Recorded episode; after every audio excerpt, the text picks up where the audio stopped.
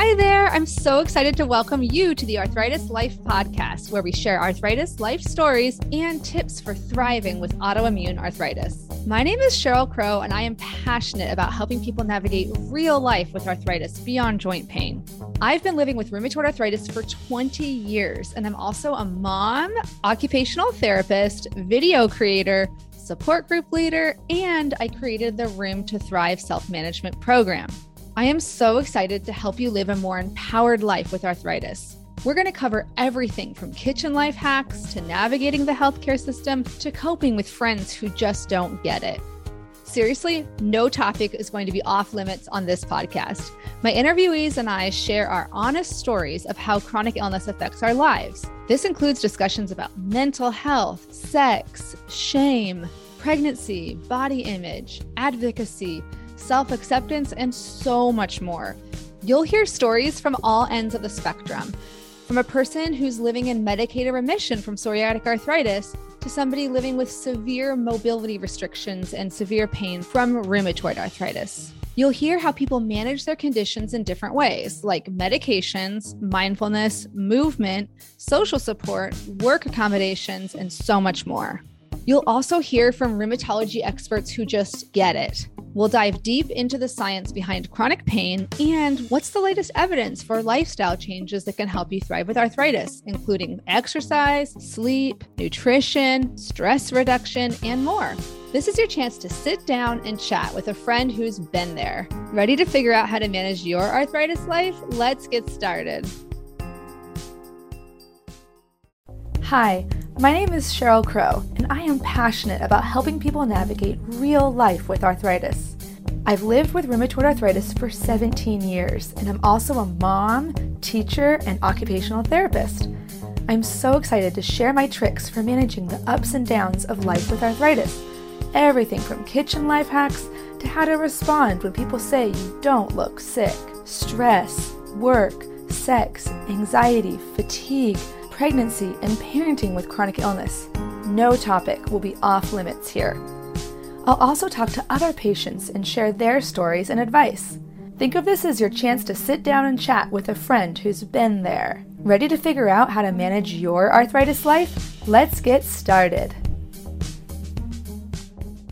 I'm so excited to have Melissa here today on the podcast. Welcome. Thank you, Cheryl, for this opportunity. And um, I'm looking forward to chatting with you today. Yeah, me too. Yeah. So, just to start off, can you tell the audience a little bit about where you're from and what is your relationship to arthritis? Um, so, hello, everyone. My name is Melissa. I'm 24. Um, I'm living in the east of England in the UK. I have type 1 diabetes and lupus. Awesome. And then with lupus, I know lupus can have so many different you know symptoms do you have joint pain as one of your symptoms um, I think with my lupus, the only impact is, is my skin. Um, mm-hmm. rarely impacts my joints unless I've done a five day stroke at the gym. Oh, yeah. and obviously the, the DOMS um, impacts that. But um, for me, it's just my skin. Yeah. Okay. Okay. Yeah. And I would love to hear more because I mean, lupus is famous and for being difficult to diagnose. And mm. um, type 1 diabetes can also be difficult to, to diagnose. And so um, you know i would love to hear more about your diagnosis journey. How did that when, how old were you when you got diagnosed? And was that an easy or difficult progress process? Um, so for me my diagnosis um, so months before i got diagnosed um, I was, have, I was having episodes where i was very fatigued from school and my parents would just sort of have to take me from one room and take me upstairs. And I think at that point they took me to A&E, and then I was blue lighted to another hospital about an hour, 50 miles away from home. I was in there for like a couple of couple of weeks. Um, they did plasmapheresis, they did blood transfusions, and then eventually um, on my ninth birthday, I was diagnosed with um, type 1 diabetes and SLE lupus. So obviously, anyone, a kid at nine, you're thinking, um, my sister actually bought a chocolate cake which I can eat, and I was just like, oh. So life sort of was sort of not turned upside down, but life changed after the age of nine for me. Wow. Yeah. So you got both diagnoses at once. That's that's huge. And um, what you know, tell me a little more about how your your life changed after that. How did how what did that look like? Um, so for me, um, most of my parents, or most of my family's in the medical setting. So my dad was a nurse, mum worked um, in the NHS, and my sister was also a nurse. So they all worked in the NHS field. So obviously, um, it changed a lot, a lot in our family. But obviously, we tried to keep things as normal as possible. So if there was activities I wanted to go to, they'll make sure I could still go to them, but having the support I needed. But also, I think for everyone, it's like when you've got a new condition coming on, you sort of just try and pull together and connect, um, which I think is what we did.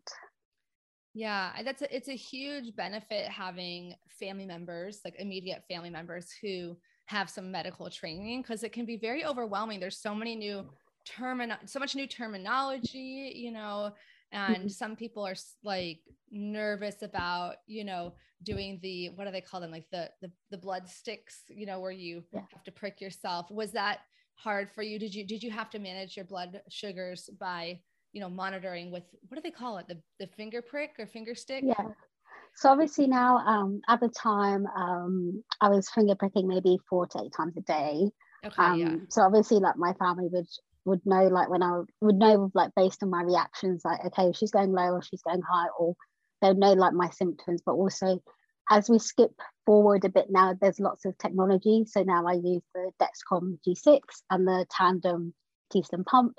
So with the Dexcom G6, um, there's times where in my household we sort of say, I want to throw the Dexcom in the bin because it will be screaming. And um, the pump sort of allows me to, to notice based on the trend um, when I'm going to go low and they'll stop giving me insulin. So I'm grateful for the technology. I know some people are still trying to access this technology, but I'm grateful to have it, especially with my line of work as well. Yeah, yeah. Tell me a little bit more about your work. What what do you do? So, based on all this journey of mine, um, it inspired me to pursue occupational therapy. Um, I had occupational therapy as a child through my journey of um, lupus, and then obviously it led me to my career of being an occupational therapist. So, obviously, for me, as I said, um, I like the Dexcom G6 because I work in a crisis team. So sometimes, like um, some days, some days are different. Like you can go in, it's it's like it's not a normal day every day is different so you have to be flexible in your approach some days they may go for lunch earlier some days they may be giving activities or intervention or educational groups so just having that reassurance that okay my blood's are okay or just looking them discreetly on my watch allows me to feel more in control of my diabetes. But also um, something i picked up this week is that um, someone mentioned that the the family members are like the type 1 caregivers. They're like another type 1 in the family and sometimes we don't always see the burden the long-term condition can have on them as well.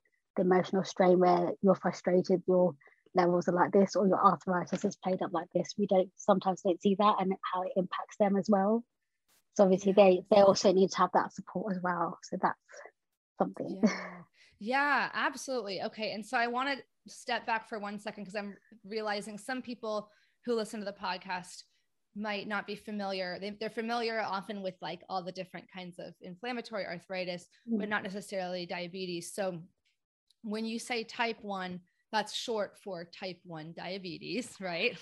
Yeah, yeah. Yeah. And then yeah. when we say your levels, we're talking about your blood sugar levels.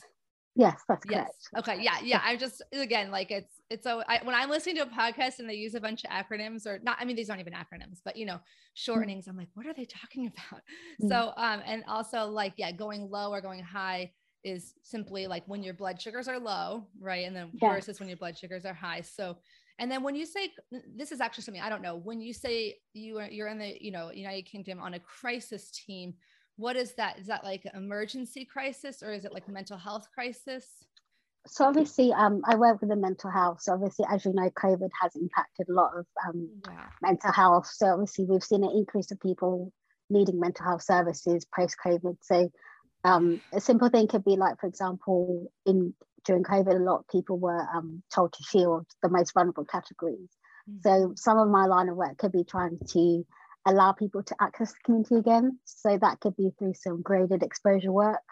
So we sort of say, for example, if they want to access community resources, so I may just perhaps um, do some graded exposure work, which consists of perhaps taking them to a place together. And then the next session, I meet them. I would say, okay, I'm going to meet you halfway. You go the first half, and then I'll, I'll meet you there. And then sort of allowing them to have that independence to be able to do that journey independently with some support. And then the final trip could be like, um, you're going to do the whole journey by yourself, but I'll meet, meet you on the way back. That's just one aspect. Something else could be delivering educational groups. So, six um, targeted group interventions with a well known occupational therapist called Sue Parkinson, who wrote Recovery Through Activity.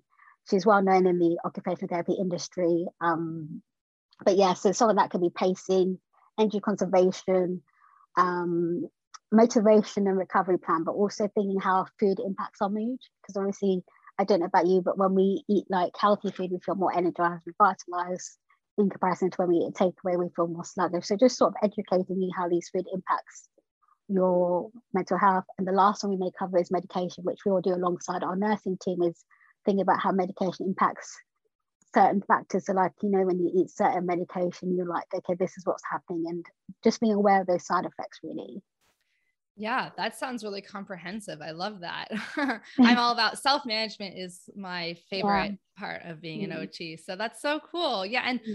were you nervous at all? Like people ask me sometimes, were you nervous about going into occupational therapy knowing that like you have a health condition as well? Or did you feel like okay i can do this you know? Or both? Probably a mixture. Um i think so what i did is i finished my gcse's that's what you're doing in, in the uk i don't know in other places and maybe something else like your o levels but depending on your state. So i took a year out um partially just to regroup and see what i wanted to do. But also I think in that year out, it allowed me to see like how my conditions were, and obviously, I'd already had the pre-discussions with my medics um, beforehand. Like, okay, these are my plans. Like, we had already made a detailed plan. Like, okay, if, if I get into this university, like the nearest specialist centers are here and here. Um, we made that plan. I think I didn't feel apprehensive because in the UK there is legislations and policies in place so obviously the Equality Act 2010 um, highlights about reasonable adjustments and anyone with a long-term condition can have reasonable adjustments in place. Um, also, there is like disabled access grants as well. So like if you need extra time to write assignments, extra time to have loan books or even a scribe, that's all there in place. So there is legislations to protect you. So I think um, I did feel anxious about that. Um, I think the first few weeks I did feel anxious because my diabetes was a bit like a bit of a roller coaster because I was traveling into London and obviously my levels were a bit fluctuating in terms of what I'd be by the time I got there. But then I guess with the tech I had, um, it made it better. Yeah. Yeah. And I think just knowing about your rights and knowing about your accommodations mm. in the first place is a huge is a huge help and a lot of people don't know yeah. you know their rights and it can be confusing in the united states because things can differ like federal mm. Versus state but but yeah that's great. You know i was very optimistic kind of as well like okay i'm, I'm a little nervous but i feel like as long as i can get my ra under keep my ra under control my rheumatoid arthritis under control you know medically that i should be okay. But um but I just know it's something that a lot of people worry about. So, um, and the other thing I wanted to make sure I don't skim over is, you know, a lot of people with rheumatoid arthritis um, have a comorbidity of either lupus or type 1 diabetes. Um, like if you have, they always say like, because um, type 1 is autoimmune, if we didn't already say that, and, and lupus is autoimmune too. Mm-hmm. So, you know, type 2 diabetes can be brought on by like, you know, your lifestyle choices and stuff like that. Whereas type 1 is you know you can get it when you're uh, a friend of mine who has RA her daughter got type 1 diabetes diagnosis when she was 8 months old you know it can happen really young um, but what um, let's just take one at a time for lupus what have been some of the treatments that you've that you've done that have helped like how how is lupus treated basically in a nutshell so for me, um, prednisolone has been a long-standing treatment for me. Um, we've gone on high doses. Um, we're now sort of slowly weaning down um, with my medic support. So currently just on a weaning plan of trying to get down to a steroid dose of five milligrams, which I think Cheryl, you can relate is when you're on steroids, you're you're trying to make sure you don't go too quickly, but um, you get the disease element under control before you you taper everything down. The other drug um, I take is hydroxychloroquine, which I think was mentioned quite a lot during COVID when Donald Trump mentioned he was going to take hydroxychloroquine. Um, I take that every day. Um, I also take azathioprine um, as well. In the past, I have taken MMF, um, mycophenolate, um, phosphate tablets, and then I've had um, a few rounds of cyclophosphamide. And um, I'm currently every 12 months I take a biologic of rituximab. Um, oh, okay. Every year. So once a year, okay. And I know that for RA, it's um, usually every six months. So that's interesting. Yeah, mm-hmm. certain certain meds they'll have different doses for different conditions. Mm-hmm.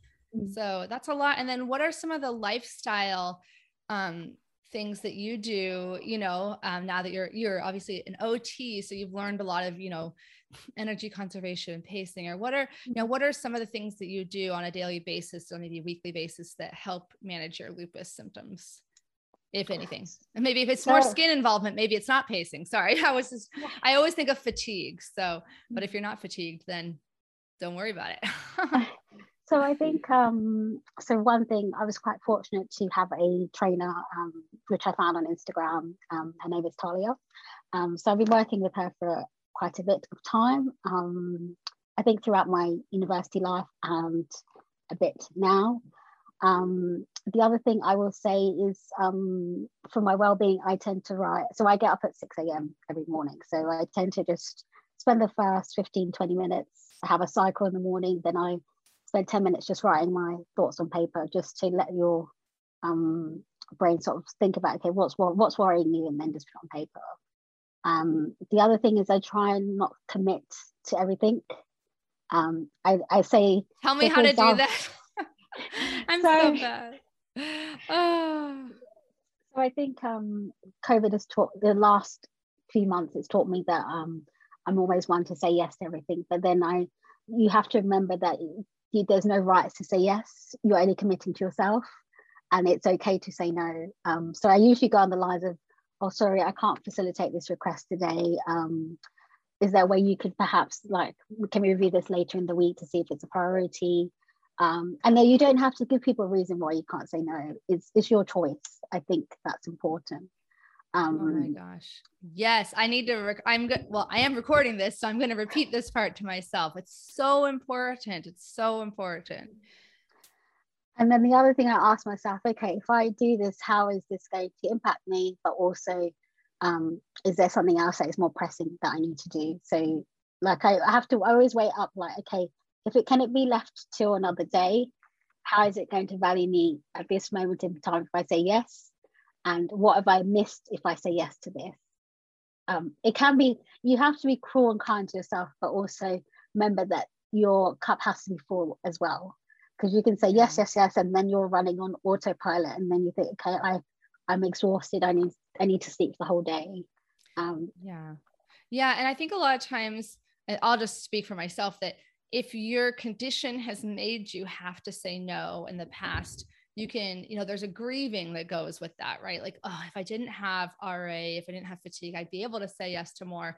And so then there's this tendency to be like well i'll just push through because i you know i don't want i don't want my ra or my health condition to hold me back or whatnot. But that's still kind of like a toxic mentality right? It's mm-hmm. like you know you do have limitations and being able to look them in the face and be like yep i can accept this. I don't have to like it but i accept it and you know i don't want to be so stubborn to be like i'm just going to pretend i don't have this and i can do everything. You know what i'm saying?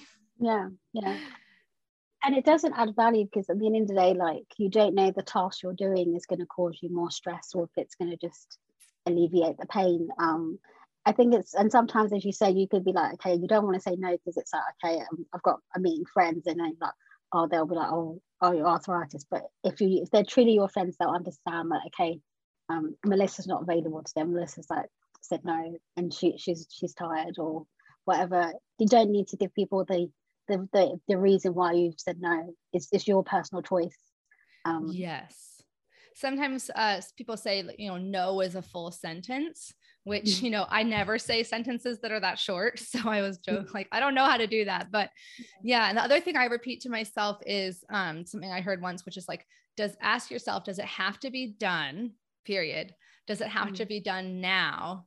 Does it have mm. to be done by me? And does it have yeah. to be done by me now? Because I feel this like impatience all the time, like, oh, I have to say yes, I have to do this. And then what ends up happening is not only do I end up sacrificing, you know, time and energy and stress, but then I don't do as good of a job. You know, I end up making mistakes because I've overcommitted and I'm trying to rush through and get everything done. So it's not kind to yourself and it's not kind to others to always say yes if you mm. can't actually if you don't have the capacity to fulfill that demand. Mm. So yeah. I'm glad we covered this because it is something a lot of people struggle with is knowing mm. your boundaries. Another thing someone said once in one of my Rheum to Thrive groups that I really loved. It's so simple, but it's plan your week or plan your day for like 75 to 80% of what you think you're going to be able to get done. if you're like a mm. chronic overcommitter, you know, because mm. that'll remind you to say, first of all, just build, in other words, build in some wiggle room, you know, build it into your schedule. Don't start by overscheduling yourself because you're, you're kind of already fighting a losing battle at that point. Um, and then um, I want to make sure to get to the topic I know you're really, really passionate about, which is advocacy. So, mm. um, you know, how did you become an advocate? What what inspired you? And I, I just love to hear more about your advocacy. So my advocacy, um, so basically, whilst I was in my second year of university, um, I wanted an insulin pump. So where I was living at the time, um, in our local hospital, the pump list was an 18 month wait. Um, so I was going through the stages. Um, I traveled into London King's Cross, which is very famous. Anyone who's been to the UK will know about it. Um, I was traveling into uni at that time four days a week, and it would be a case of in those four days a week, every day I'd go home from uni. Um, I would hypo, I'd go low basically. So my bloods would go below three and um, it was getting to the point it was literally having it every day after um, uni. So it was getting too much, and obviously um, I do this thing where I would text my family WhatsApp, my family group chat, be like, guys, can someone text me in 20 minutes to see if how my bloods are doing? Um, so it got to the point where enough was enough. So I basically had the chat. I think a few weeks later, I had the appointment with my diabetes team. Um, I asked the consultant to basically um, switch me switch my hospital. So from going from a local hospital to a London trust. Um, initially, she said no. Um, I wrote a complaint. Um, I quoted all the literature I could find because in the UK you can you can ask for a second opinion. You can can transfer to another hospital if you want to. Um, so obviously, being a second year OT student at the time, I knew my rights, but she was like, no, no, and I stated like this can't go go on forever. Um, so in the end, that all happened, and I got my GP involved, and everyone got involved. So I think by was it like the summer because I'd gone to Australia. My sister was living out there for a bit. Um, she was on a career break, and then um, the transfer happened. Once that, after all that fighting and ha- having my parents are like, "Missy, what have you done? Like this is, you've made a mistake." They were just like, "How dare you? Like I didn't get the sidetrack, but they were just like, you could have handled this better. But obviously, I thought what I could, and it was just um, sometimes if you're not getting the care where you are, it's time to move. And in my view, that's what I did. And then in the summer of, I think it was 2019, um, before I went to Australia, I got a confirmation, a point, confirmation for the London Trust. And then I saw this lady, um, I saw my consultant second week of October, and I walked into that clinic room and she, the doctor said to me, "I don't know why you didn't get an insulin pump sooner." So yeah. it was all that fight and advocacy, but also sometimes I feel like we are the people. I have this saying when I say to my rheumatologist every time I see him, "You've only seen me for 15 minutes." And then obviously there's 24 hours in the day. So then the next 23 hours and 45 minutes I'm left by myself um, totally. you know the condition more than you know everyone else and at this point i was trying to let i was trying not to let diabetes define what i could do um, but obviously that was the the struggle was very hard because obviously you'd hypo and then obviously it was that balance and obviously work and driving it was just the rules and regulations in the UK. So for instance, if you if you go low again, if your blood sugar drops below three, you have to wait 45 minutes to drive. So Your blood sugar can go to actually three? Less than three. I know some people it's gone down to less more than that. Maybe some people can have a low blood sugar of 1.8. But in the UK, so say if you if your blood sugar goes low, you have to wait 45 minutes to drive. So I sometimes see. it's like it's there's rules and regulations to protect the license. So I was kind of happy when she told me, Melissa, you need an insulin pump. And then I got one, then 24th of Jan 2019, I got my first insulin pump. And it's been a game changer ever since then. But it's constantly the thought of advocating and fighting for things. Yeah, you have to justify to the professionals why are you asking me this when this has been done? And I think sometimes for people with um, arthritis, it can get to the point which can increase your stress levels. I see it time and time again. Um, like the other day, I got asked about a blood test, um, which had been done on the in March, but people are like, "You've not had one." But then instead of you talking to me, you're just saying, "Do this, this, and this." Um, mm. I don't know how many times people fight over a prescription that I see on Twitter. Oh yeah. Med- when medication has run out, and you you don't think about okay, we've got public holidays, we've got bank holidays, um, especially in the UK, the um, prescription is so tight. So say if it's like prednisolone is a controlled drug, methotrexate is a, is a controlled drug. So without a without um, a doctor, you cannot get that, or someone it has to be regulated for you to obtain it. So sometimes these things, I don't know how professionals think about the impact it has on someone's health when you stress them out, and then they end up having a flare up. Right, right. No, and yeah stress can flare up so so many conditions and the the a lot of times people just think of like external stressors like you know your mm. job or maybe family life but it's like no this the actual well those can obviously anything can be a stressor that's important to you but navigating the health system and being at the mm. mercy of people who don't necessarily always have your and in the United States don't always have your best interest in mind I'm not talking the providers, I'm talking the insurance companies. Mm-hmm. They're trying to save themselves money at the expense of your health. I mean, it's really mm-hmm. egregious. And so, um, I mean, obviously, you know, we need costs to not be out of control, but it shouldn't be at the expense of people's, you know, the, the care plan that the doctor who went to med school for 10 years, sorry, little rant, but, um, you know, the doctor sets the care plan. Yeah. And the insurance is like, well, I don't want to pay for that because it's expensive. You're like, but they need it. Like what? So I'm mm-hmm. interested. Yeah. So you had to advocate to not only get switch care teams for your type 1 diabetes, mm-hmm. but also to get an insulin pump. And and you said that I think you at one point you said it would be like an 18 month wait, but you got it quicker. Is that right? Through your so, advocacy?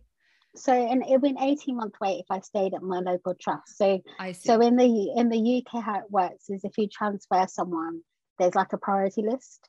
So a four week one is like if they suspect you're going to die or if you have cancer, you'd be they, they the new hospital had to see me within a certain amount of time. So the new hospital had to see me within 18 weeks of um of the transfer, which obviously this was before COVID. So I think we got to that week 16 and week 18. I was like, okay, this transfer should be happening. Where's my name? Like this can't keep going on. Um, my mom was like getting to the point she was getting very worried. My dad was a bit chilled, was like, okay, you're okay that sort of thing. But obviously, again, it goes back to that carers burnout, the family, the type one caregivers, as I mentioned earlier on, like the impact all this stress has on them as well, even though they don't have the condition.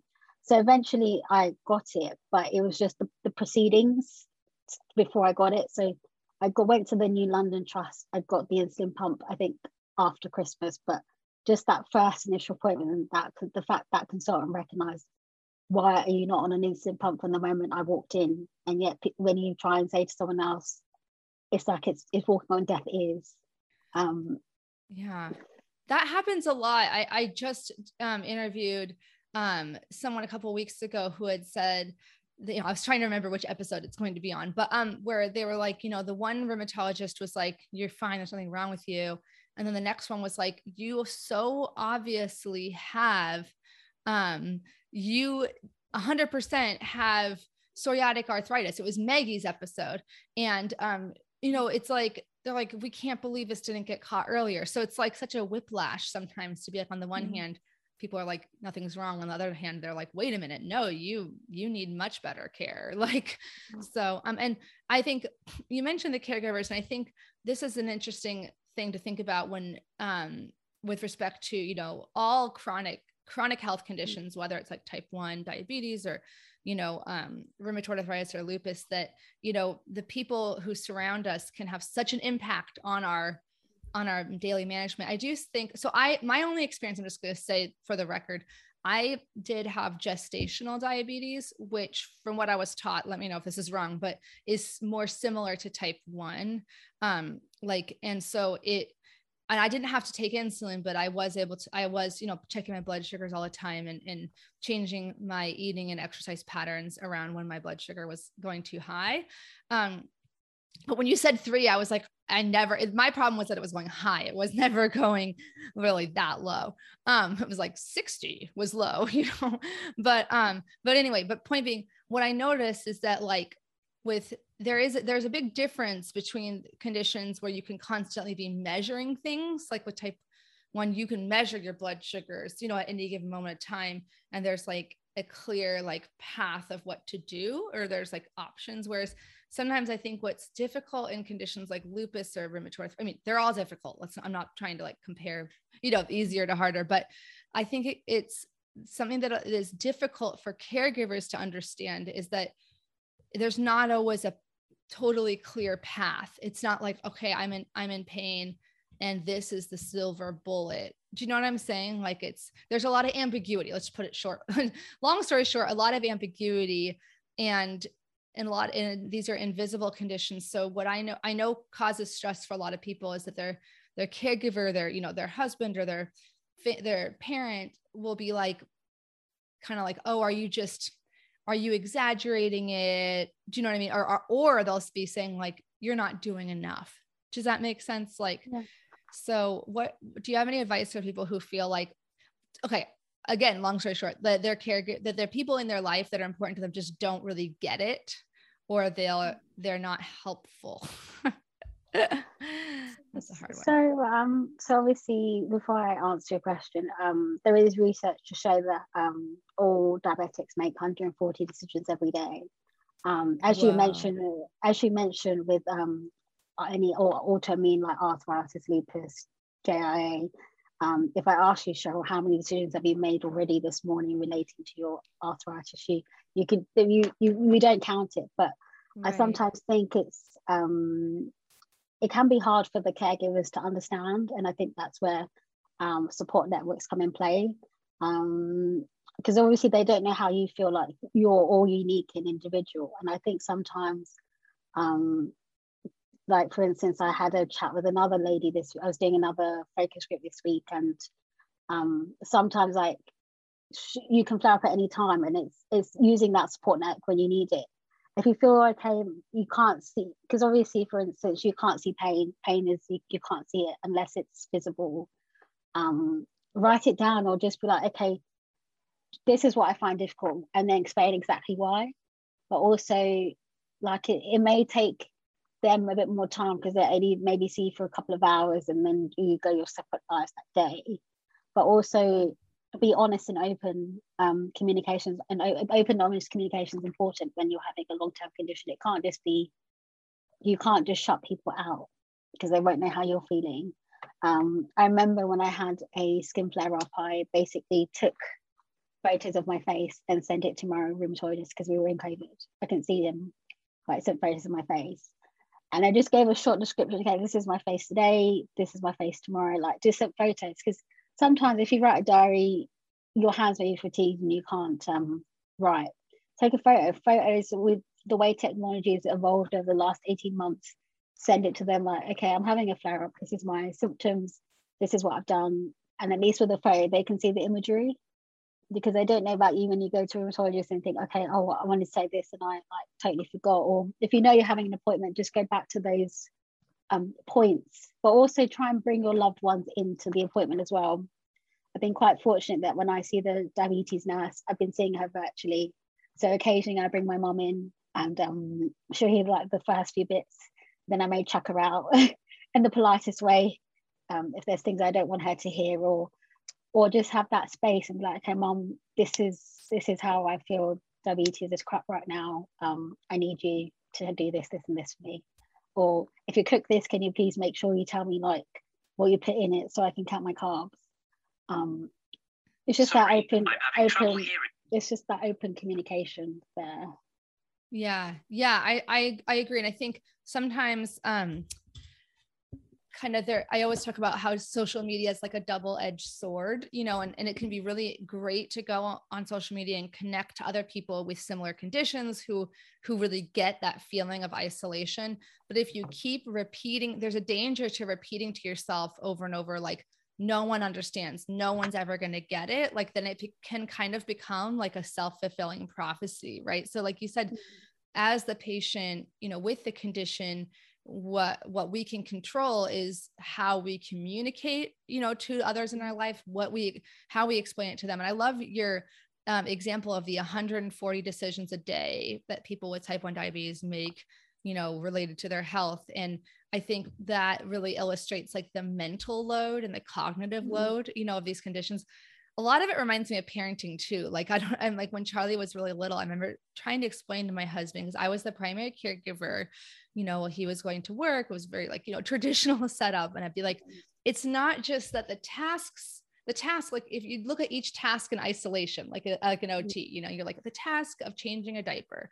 You know, that's not a difficult task, but it's the thought that I have to put in all constantly. Okay, if he if i change the diaper before after the nap how does that relate to the feeding schedule? And oh he's this month's old. Are we start are we supposed to start solids soon? And then which solid should i start with? Should i like it's all that you know? And i think that's the mm-hmm. same thing with chronic health. It's like it's not just that like taking your blood sugar level let's say you don't have an insulin pump or whatnot or you don't have you know any sort of smart tech and you're doing it the old way of just pricking your finger it's not just that that physical action is hard it's that the thought around every single thing you put in your mouth you have to think about that you know and i i it was really eye-opening to me to have um, gestational diabetes because you know i thought i was empathetic about diabetes before and and um it it affect yeah it was it was annoying you know, mm. i was like wow this is really taking the pleasure out of eating you know because i have to think about every thing, you know, related to food. And that's just the food part. So, anyway, sorry. Yeah, I think the more that we can explain to the caregivers, and also the other piece of advice I give people a lot is um, sometimes people need to hear it from someone else, like, meaning mm-hmm. like you as the patient, someone might be too close to you to really understand, like, so let's say it's it's a it's a spouse. A spouse might need to hear information like literally from a YouTube video or social media or a blog post, like something else other than just, it's not just that you need to explain it to them. Does that make sense? Like sometimes when they hear it from someone else, they realize, oh, it's not just my partners being like demanding. This is actually part of the condition. So and that's actually this all relates to advocacy, right? Because we're talking you talking about advocacy earlier. You're advocating for your needs, you know, to your partner. Um, is there any other advice you might have for or thoughts on on um, communicating to communicating your your needs i guess you know to important people in your life or to health providers. Like i i know you talked about the advocacy example um of getting you know getting better care.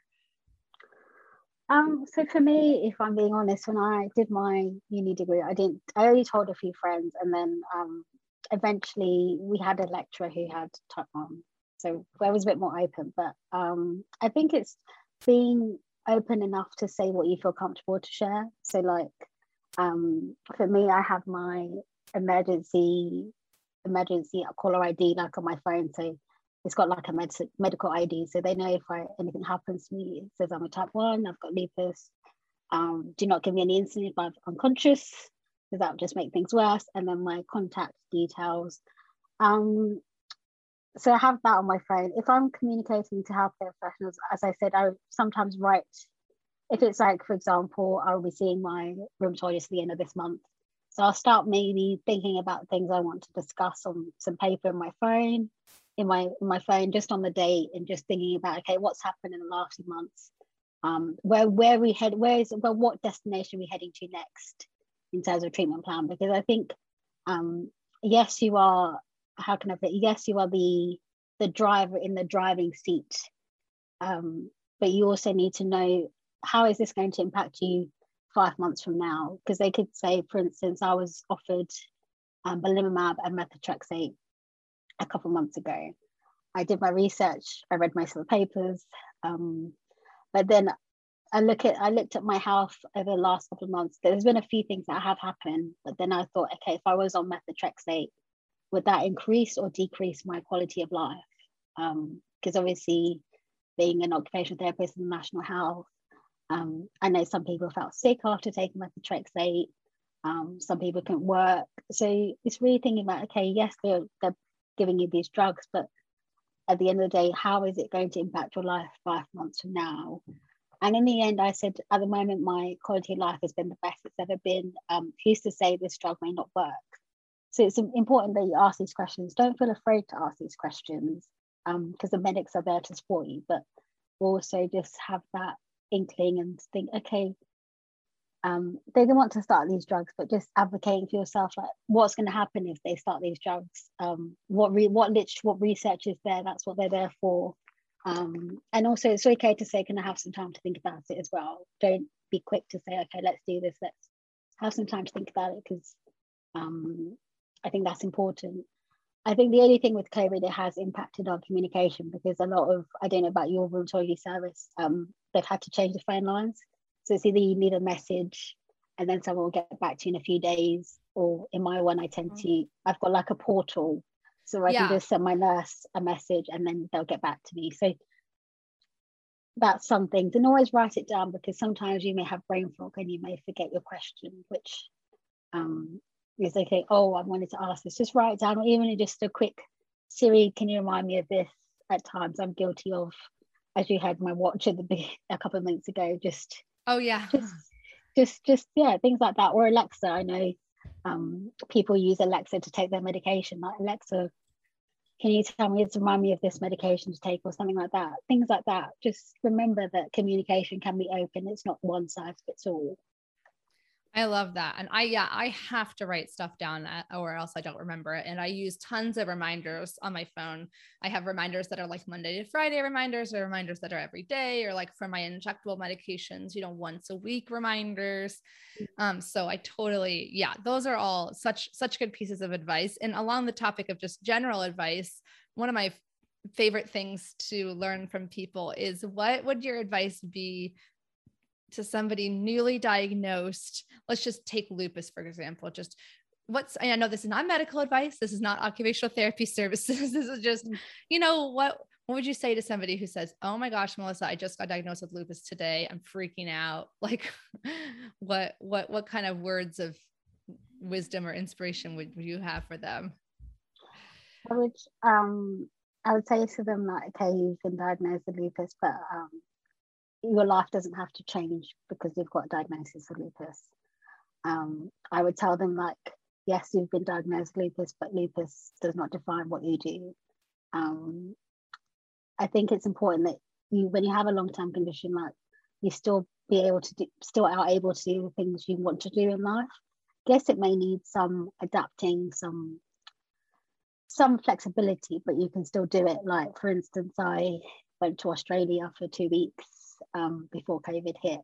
Um, there was some pre-planning that needed to take place, um, but I managed to do it. So I think it's just trying to don't don't sell yourself short. Um, would be one bit of advice. The other thing I would say is um, you mentioned earlier on about fatigue management. If you feel like I know what some people have done is they write like on what what lupus is is on a good day and what is on a flare up day. So like write a plan of like when it's on a flare up day, the tasks you can maybe do, and when it's when you're not flaring the tasks that you could achieve, and then just compare and contrast those those two activity days between a flare up day of tasks you would want to do and a non flare up day. Um, I would say can seek seek support. I'm quite fortunate to have a lupus support group on my phone. Um, we WhatsApp now and again, and occasionally we'll have meetings in London, so that's nice. Um, and again, social. I use social media, but not as much. I use it more for my diabetes. Um, I'm quite passionate because I'm involved in a few focus groups and young adults panels. So I'm allowed, I can connect with other people. Um, and also the other thing is I'd say is let your loved ones and family members in when with this diagnosis journey because it's not just affecting you, it's affecting them as well. Um, the one thing when I got my second, my first insulin pump, my nurse said to me, "We're taking home this new baby," and I was like, "Baby." uh, oh it, wow! Being, it being such a small device, um, and it is true. Like as a family, we did. There were days where we loved the, the pump where it was great, and then there's days we wanted to throw it in the window, including myself. But we all love to to nurture the pump. Those times we called it a diva when it was mm-hmm. just alarming, but but it's accepting that this condition doesn't define who you are. You can still live life to the fullest, but just needs preparation planning.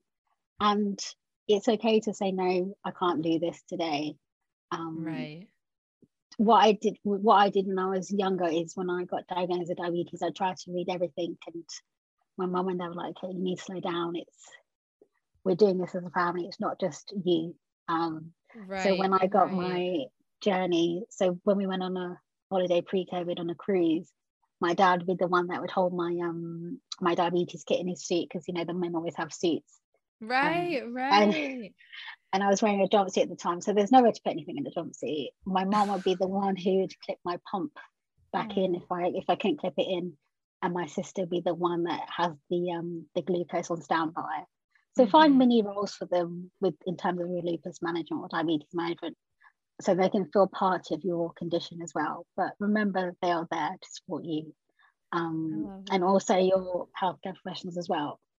Um, there will be some points in the journey where there'll be some frustration, anger, but find ways to alleviate that. I think I did do a bit of boxing, and um, that did help. But just just just let them know how you feel like even again if you don't feel like talking just send them a text or or vid, a voice a voice note as most of us are doing these days like mom this has been a crap day. This is what's happened. Right. Um, yeah. I, I love that. And you know because we have a little bit of extra time i, I do want to indulge in one one more question which kind of ties into what you're talking about with the frustration and the emotions mm-hmm. the emotional ups and downs. You know i think I always talk about uncertainty being the most difficult thing for me to cope with because mm-hmm. I can cope with the pain, I can cope with the fatigue to a certain degree, right? They're not fun, but the mm-hmm. uncertainty has really is what has I realized, well, I and my therapist helped me mm-hmm. realize is what caused a lot of anxiety for me because not knowing, you know, the future. And like you mentioned, there's there's good days and bad days, right? And you don't always know going to bed tonight if tomorrow is going to be a good or bad day. You might have little signals from your knowledge in the past, but you know, so the uncertainty for me personally is one of the hardest things to cope with. And I've been able to cope with it through acceptance and commitment therapy and just realizing it's not a solvable problem. Uncertainty is just a fact of life, you know? So stop trying to fight it, stop trying to find certainty because you're not going to ever find it. So it's weirdly a freeing thing. But so that's my little journey in a nutshell. But what are some of the things that have helped you cope with either the uncertainties or just the things that are emotionally challenging for you about having chronic illnesses? Well, um, well, sure. That's to put me on the spot. Um, that could be a that could be a seventy-five minute episode by itself. Yeah, I, I, know. Um, so it's uh, it's good you mentioned about the acceptance of a therapy act, which I think has been used quite a bit in um, rheumatology and it's been mentioned by the British Association of Rheumatology. And it's something we actually deliver in our service. So that's quite great. Um, it's my favorite. I'm totally biased towards it just because it works so well for me. and I've seen it work for others too, not just anecdote, but yeah. And the mm. evidence is really good for it for chronic pain and chronic illness. But anyway, yes, mm. continue. um, I think for me, the uncertainty, I think sometimes is that's where I do gratitude so every night before I go to bed, I do five things I'm grateful for that day. And even if it's something that, okay, the smallest thing like this week, I put um, someone said to me, You're such a lovely person and I value your opinion. Um, or the other one is I actually managed to do an hour and a half at the gym, is practicing the gratitude. Um, what I've thought about my last few months of philosophy is don't worry about tomorrow, worry about today, because tomorrow is never guaranteed. Um, if a flare up does happen, it can be, it can, there's ways to manage it. Um, it doesn't mean that life will stop. It may just mean that to get to your end goal, it might take a couple of weeks. But you need to just remember that um, if we worry about everything, it's just going to impact on our health and well-being. So for me, it's just okay. This has happened. Okay, let's take a breath. Like, let's make the relevant calls if we need to make those calls, and this is how we're going to approach it. And then just try and think, okay, if I stress, what's the implication of stressing? I need to relax, and then we'll try and work out how best to do it. But then accept, okay, it's happened. You can't change it. Um, so yeah, things like that. But also remember that everyone will have a setback in life. Um, maybe it was just not that time to get to that destination, and this this setback maybe just for a small part of our seasons. We go through different seasons in life, um, yeah. and there may be a reason why that has happened. We don't know, but I guess it's just just taking a step back, being grateful for what we have. Like um, my mum always says she's grateful for life because during COVID, we I don't know how many people we've lost in the season of COVID but just have been grateful for, for breathing and that air because there's a lot you can see like people being going into hospital but just taking that time to pause and reflect like this can be this can be fixed or this can be um not fixed fix is probably not the right word but this there is a solution to this yes it may stop our end goal but we can find a solution to resolve the problem that's interesting. Yeah. One of the exercises in ACT is creative, called creative hopelessness. Mm-hmm. And it's actually about acknowledging, well, so eh, this is just my first of all thank you for sharing that sorry i'm like going off in five directions in my brain but um but yeah sometimes it's very comforting to say like you know uh, as Marie Forleo says, everything is figure outable. Like everything, you know, every solution has a, or every problem has a solution. Some other times for me, it's also helpful to say, maybe this is not a solvable problem. Like maybe this is not fixable, but I can cope with it. I have the capacity to tolerate this and to still turn towards what's important in my life, even if this problem doesn't go away. You know, even if pain, like chronic pain, unfortunately, there is not a way to fix chronic pain for everyone right now. You know, some people, the best that's going to happen is getting your pain from an eight to a five or getting it from a five to a three. And so then being able to say, I can, I can cope with that. I can cope with a life that isn't at a zero for pain, you know, and that can also be, again, empowering. It's weirdly empowering because I, am like a perfectionist, so I want to get everyone to a zero. You know, I want to get myself to a zero, you know, but hardly anyone gets to go through life every day with zero discomfort or pain, right? Whether mm-hmm. it's psychological or, you know, it's not the it's not the human condition to just have a perfect, carefree, easy life. And if you did, you know, um then you know i guess more power to you but um but you know most of us have to get used to suffering on some degree. So so that's another thing that that can be helpful for. But i love what you said about gratitude because um that's something that i grew up in a family where every night for dinner we would go around the table and everyone would say we just call it you're grateful for. We just call it the grateful for. So everyone would say one thing that they're grateful for that day you know and it was just a great practice. Like um, bringing you into what is, yeah, what's going well in your life. Oh, sorry. I forgot to close my door. so people keep slamming the door in the background. Um, but okay, so now we're ra- time to wrap up a little bit. But is there anything else you wanted to share, you know, with the audience about what we covered today, or anything else? Um, I just want to say it's been great um, doing this podcast um, with you, and it's I, I look forward to hearing it. And I think a big shout out to um, Versus Arthritis Young Adults panel. Yes. Big shout out to um, the Diabetes UK Young Adults panel and anyone with type 1 diabetes or lupus or any form of arthritis really.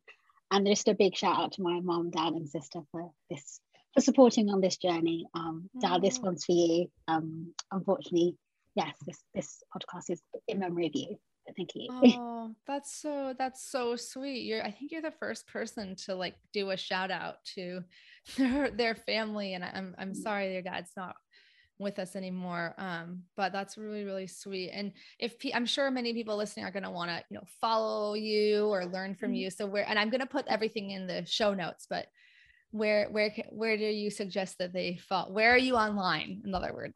Uh, so i'm online on twitter so it's melissa um, i've got a little dash on the bottom Chieza so that's c-h-i-e-z-a and then i'm on um, twitter on instagram as um, mel c i think it's 567 no mel, mel c 97 sorry so mel c 97 on instagram but yes i hope you guys um stay safe stay well and just pick up a few tips really in this podcast. But yeah. no, it's great. You're very like like you have a very um calm energy compared to mine. So I, I'm always like just in awe of people who, you know, I don't know what to how to say. I'm like chaotic energy, and mm-hmm. and your energy to me externally, maybe internally, you feel very chaotic, but your external energy is like okay. I, I feel if you were my occupational therapist, I feel like okay, trust her. She knows what she's doing. So uh, thank you. You're calm, yeah, calm, cool, and collected. That's what we say in the US. I don't know if they say that in the UK, but I like it. I like it. yeah, yeah. That could be your new tagline. I'm calm, cool, and collected. Oh, I just realized I wasn't following you on, on Twitter. So I'm I'm rectifying that now. Well, thank you so much. Yeah, and I will put this out. Um into the the internet you, we're almost at 50,000 um, downloads of the arthritis life podcast at the time mm-hmm. of this recording so i think you're going to put us over so thank you for being part of that but we'll talk to you later. See you later cheryl and thank you so much. Thank you. Take care. Thank you so much for listening to today's episode this episode is brought to you by Rheum to Thrive, a membership and support community where you'll learn how to develop your own Thrive toolbox so you can live a full life despite your rheumatic disease or chronic illness. Learn more in the show notes or by going to www.myarthritislife.net. You can also connect with me on my social media accounts on Instagram, Facebook, Twitter, and even TikTok. Check out the links in the show notes.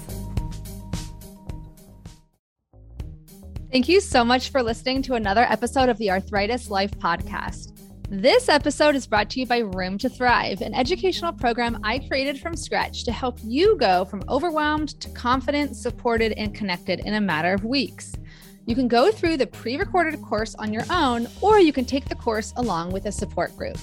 Learn more at the link in my show notes, or you can always go to www.myarthritislife.net. And if you like this podcast, I would be so honored if you took the time to rate and review it. I also encourage you to share it with anyone you know who might benefit from it. I also wanted to remind you that you can find full transcripts, videos, and detailed show notes with hyperlinks for each episode on my website, www.myarthritislife.net.